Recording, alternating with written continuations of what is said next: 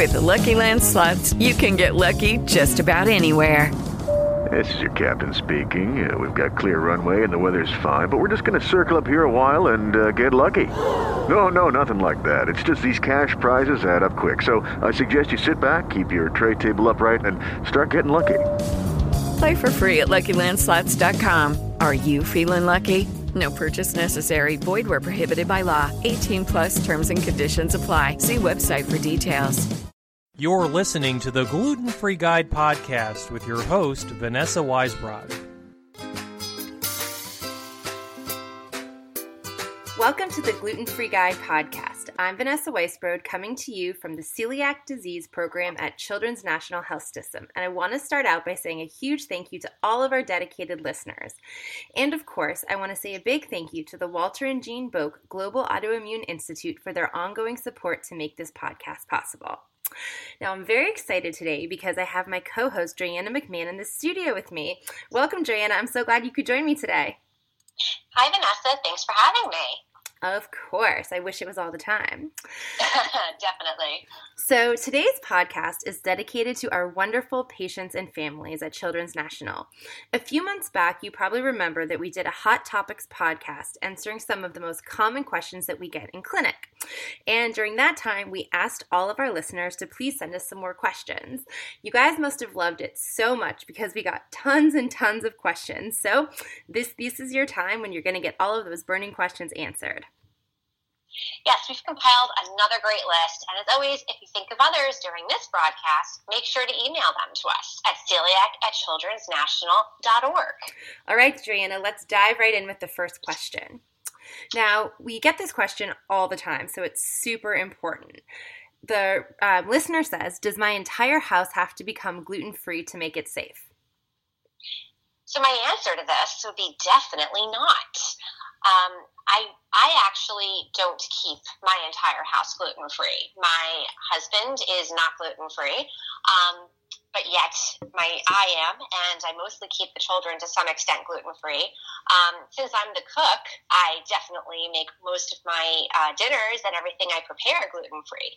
But the big thing that's really important about this is that you can easily live in a safe place, as making it a safe kitchen with just some protocols in place. Um, just making sure you really think through your storage and making sure that you keep all of your gluten-free products separate and that you store all of your gluten-free products over your non-gluten-free products. So you don't want anything to fall over and contaminate that expensive bag of gluten-free flour. Absolutely. Um, definitely not.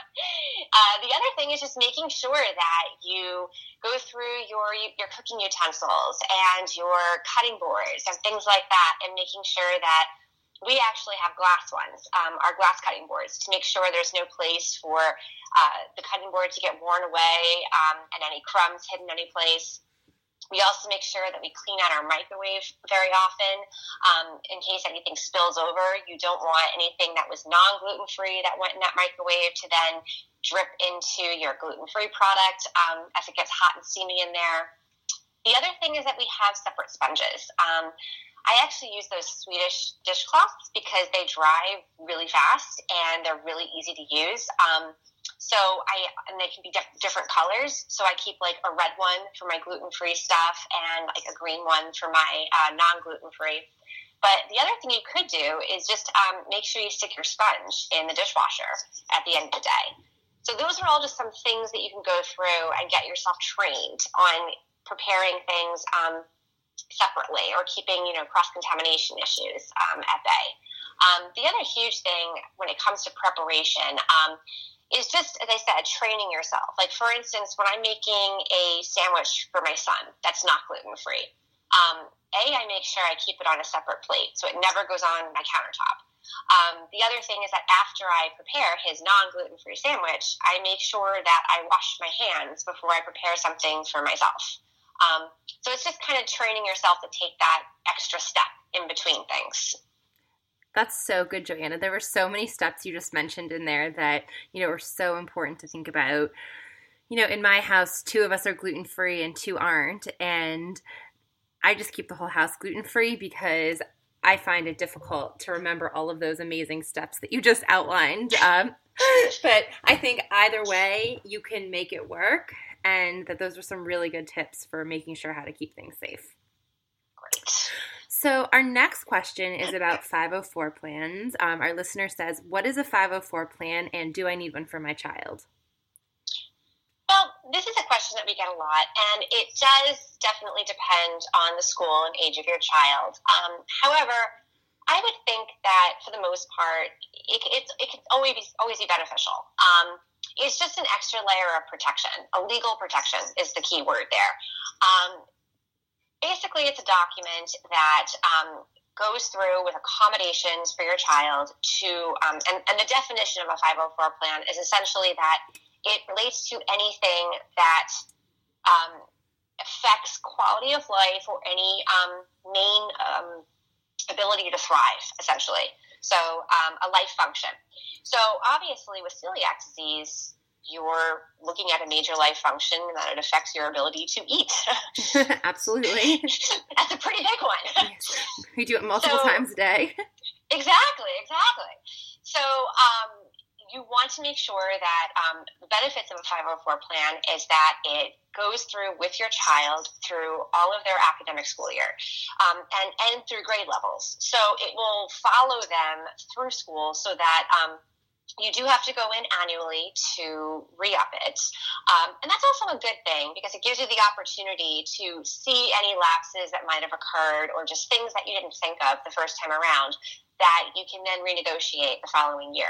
Um, but then at least once a new teacher gets your child in their classroom, um, they have this document in front of them from the very beginning. So it helps educate them on celiac disease and be aware from the very first day that your child has these accommodations in place.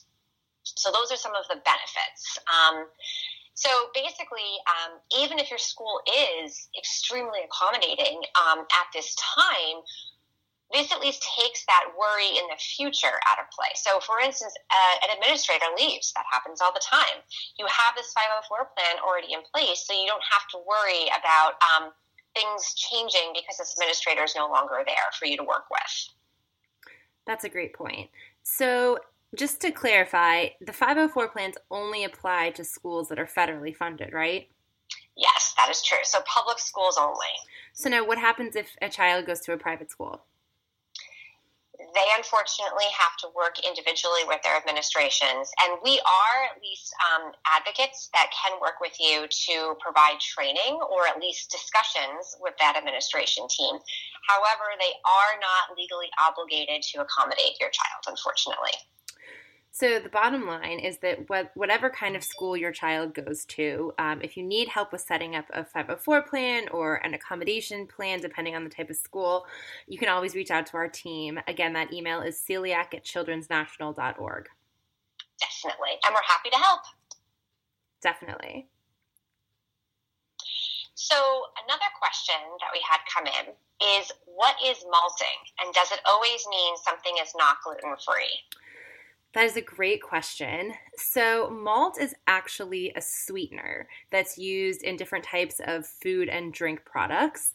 Um, most often, malt is made from barley, which is unsafe for a gluten-free diet. So if you see malt on an ingredients label, it's most often not safe. So unless it outlines what the grain was that was malted, and it, it could be sorghum or it could be rice, don't purchase it unless you're certain that the grain was a gluten-free grain. So what, okay, so to people ask all the time, you know, like you see malted sorghum used in things like gluten-free beers. So how does that happen? Because everybody always thinks that if you're malting something that it's inherently not gluten-free. But you can actually malt any grain. And there's a very distinctive process that a grain goes through to take it from being a grain into a sugar.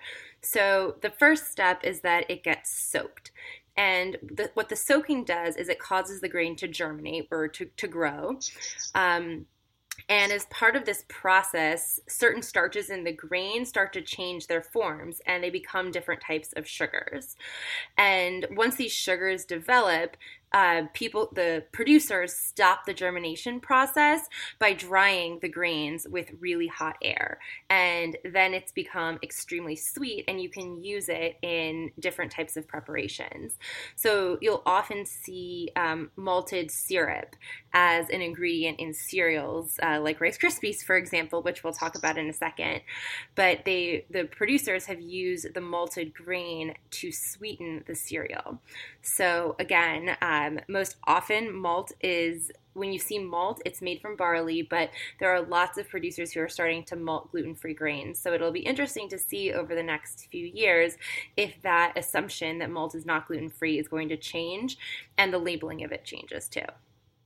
So just one thing to clarify. If you see something listed as malted, but the product says it's certified gluten-free, what should you do? In that case, they've malted a grain that is gluten-free. So they can, you can malt anything. So you don't have to, you know, for example, there are products that use malted strawberries. It's it's still this process of changing the structure of uh, the ingredient and drying it into some with hot air. So you could you could malt corn or rice or sorghum or any of these other gluten-free grains. It's just not as common. But if it's so, been certified as gluten-free, then it's been tested and it does not contain gluten. Awesome. So that means essentially as long as you see it listed on a gluten-free product, you should know it's safe. Exactly. Awesome. Now let's go back to Rice Krispies for a minute, because this is a question that we get all the time. So oh, seriously. For a hot second, Kellogg's did make a gluten-free Rice Krispies, but that is no more. They are no longer available, um, and Rice Krispies in the blue box are not gluten-free. So do not be confused by them. They are not gluten-free, and it does not say that anywhere on the package. So for all of our listeners out there, Rice Krispies are not safe for a gluten-free diet. However, there are many Rice Krispie type cereals that are not the traditional brand that are gluten-free. I know you can find many of them at Whole Foods, and they are made using completely safe ingredients. So just make sure that you are picking a crispy rice cereal that is actually gluten-free. And that goes for Rice Krispie treats too then, right? Absolutely. Yeah. Well, at least Starbucks has that marshmallow dream bar. That's gluten-free. Those are delicious. Oh, my goodness. So I take I take Amtrak a lot, and when I'm on Amtrak, that is my survival food. I mean, they, every Amtrak train has them, so you can always um, rest assured that you can find one of those gluten-free, crispy, ricey, marshmallowy bars on the train. There we go. Or any Starbucks, as I said. Exactly. All right, so let's switch gears a little bit. You know, we're always playing on our phones, which is not necessarily a good thing. But the good news is that there are now lots of gluten-free apps available for different smart devices. Do you have any favorites that you use? Um, well, obviously ours. Yes. So, yes, definitely love ours. Um, which is the Gluten-Free but... Diet Digital Resource Center, for anyone wondering. Yes. Um, I think my other new favorite one is the gluten-free scanner, um, because that one is just so easy to use. I mean, basically you download it, and then it has an automatic scanner, and you can just scan any product in the grocery store, and it comes right up in its database and tells you if it's gluten-free or not. Um, it just takes all of the guesswork out of shopping. So is that like a replacement for reading labels, or do you still look at the label? Well, I always double check, because obviously you want to make sure that you just train yourself to know and be aware of those ingredients. Um, and also just because you don't want to ever, ever rely on just technology or a computer database to, you know, tell you that something's safe. Absolutely. But um, it's pretty, it is pretty accurate. It is pretty accurate. Great. So how about any of the restaurant finder apps? Do you use any of those? I do use Find Me Gluten-Free. Um, I also, I know there's the one um, from Gluten Free Travel Site too, like the Dine one. Mm-hmm. Have you used that one, Vanessa? Yeah, I have. And I can't, okay, so we recently ran into a problem with one of these apps with a restaurant finder where we were driving down the road and looking for a place to stop to eat. We're in an area we were not familiar with. And my husband found a restaurant that was listed in one of these places. And so we, you know, jumped off the highway and stopped there because the kids were starving. And we got in there, and there was, like, nothing that was gluten-free. And so we were really upset about it. And when he looked back at the list he had found, So it was listed in the app because somebody had written a review about it, not because it was a good place, but they had written terrible reviews about it, but oh. it still came up listed. And so this was just a really good reminder to both of us that when you're looking at these apps, just because it's listed doesn't mean that it's good. It could mean that it's the complete opposite. So don't essentially rely on the list of places that comes up as being, yes, this, these are the you know the next ten places that are closest to me that I should go to. But in fact, they might be ten places not to go to.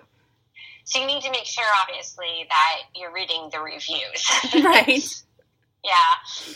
Which, you know what's really funny? Yelp has actually been really helpful with that lately. Yeah. Um, I actually found a really good place right off of Yelp just by Googling um, or putting into the search bar gluten-free, and then it comes up on the reviews that show you gluten-free restaurants. And um, we, in a similar situation, we were up in the mountains coming back from Pittsburgh, and we found this teeny little place, like right off the beaten track in the middle of the mountains, and I had an unbelievably amazing meal.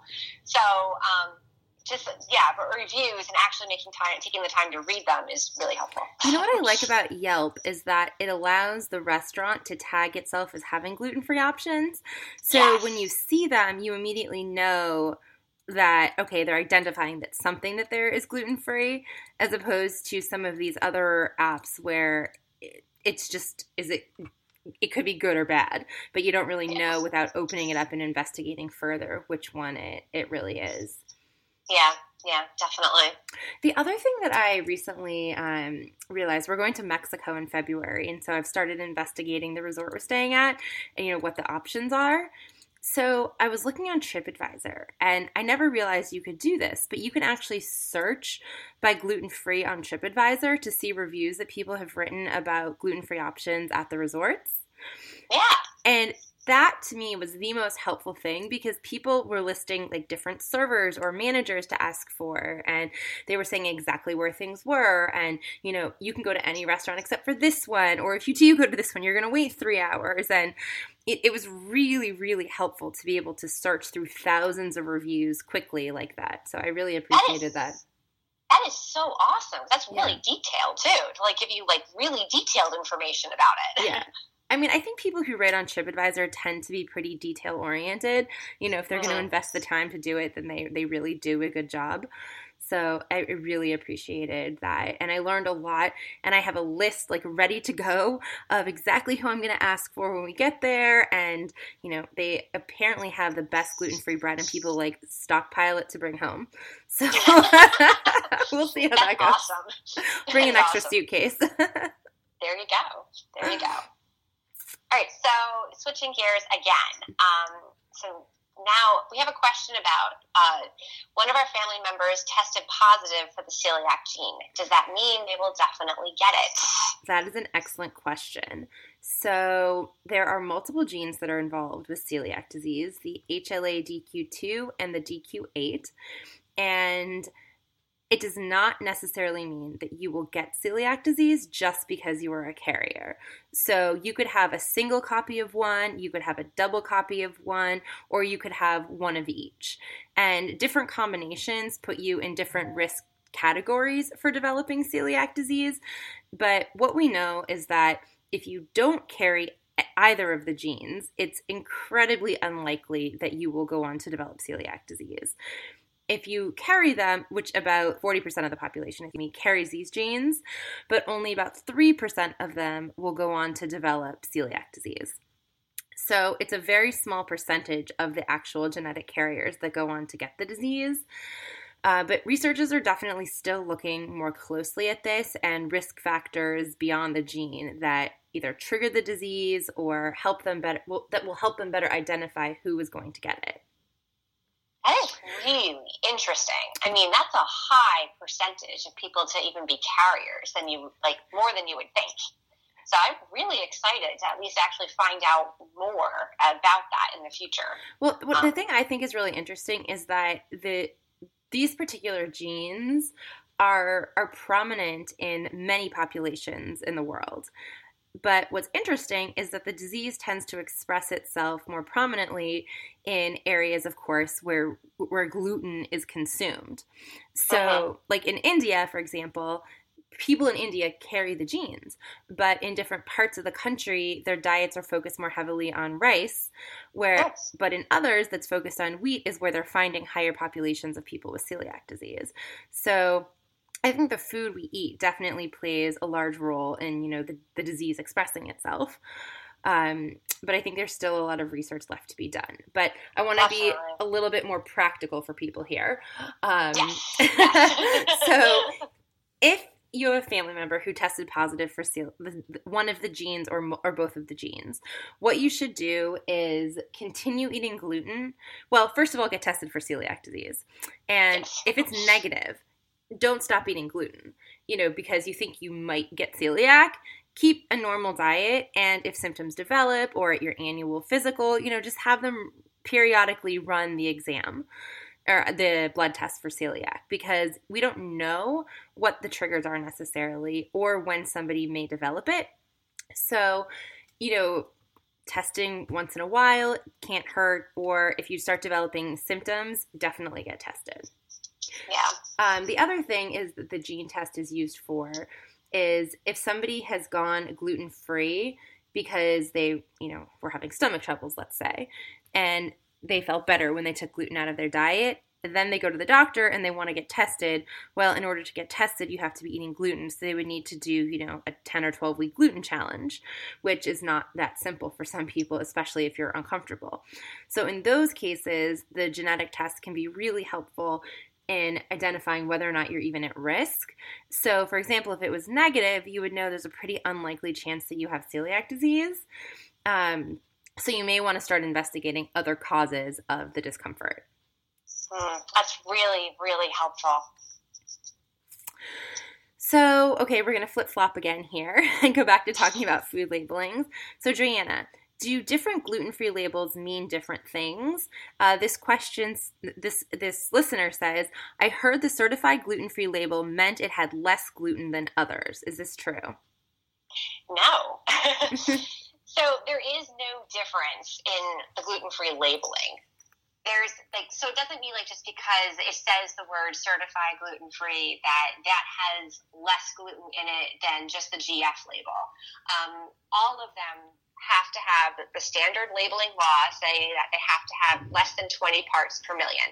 So there is no way to get zero gluten in a in a product that's processed. Um, just doesn't happen. so, uh, so, but um, so you do at least know that anything that is labeled gluten free has to have less than twenty parts per million, um, and all researchers have shown that that is a safe level of gluten for you to ingest without having or experiencing any symptoms or doing any damage. Um, so it is perfectly safe to consume any gluten-free labeled product. Um, and they are all, does not matter what they look like, if it's G F or a little like, you know, circle with the line to the wheat label or anything, they all mean the same thing. Got it. Very helpful. Yes. Um, okay, so I think this is our last question that we have that came in. Um, so I heard that celiac patients might not have immunity to the hepatitis B vaccine. What does that mean, and how can I check if it applies to me?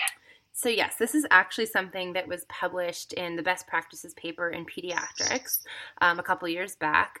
And what they found is that many patients with celiac disease actually did not develop immunity when they were given the Hep B vaccine as a child. So now the standard of care is that when um, a child is diagnosed or an adult um, with celiac disease, that the physicians should check to make sure that they have immunity to hepatitis B. So it's it's part of the blood screening that happens in the clinic um, that we do regularly. And, you know, if your child hasn't been checked, then I would definitely recommend um, either speaking to the pediatrician or to their G I at their annual visit. Hmm. Interesting. Yep, it definitely is. You know, it's it'll be interesting to see over time what else we learn about um, how celiac works. You know, I think that we're still sort of in the infancy of research into the disease. So I'm interested definitely. To see what things look like ten years from now. It is. That's just, I think, in general, autoimmune is just such a, a mystery. And um, it just, I, I find it absolutely um, just um, amazing, the stuff that we do continue to find out every year, that we just continue to make so many more advancements in understanding it, at least. Absolutely. And also, you know, we talk all the time about related autoimmune conditions to celiac disease. And I think the, the thought process was before is that if you have, if you're diagnosed with celiac and you gl- go gluten-free, that then you're protecting yourself from developing autoimmune, other autoimmune conditions or other complications. But I'm not sure that that's entirely true. We we hear from our patients all the time that they've developed ten years later thyroid disease.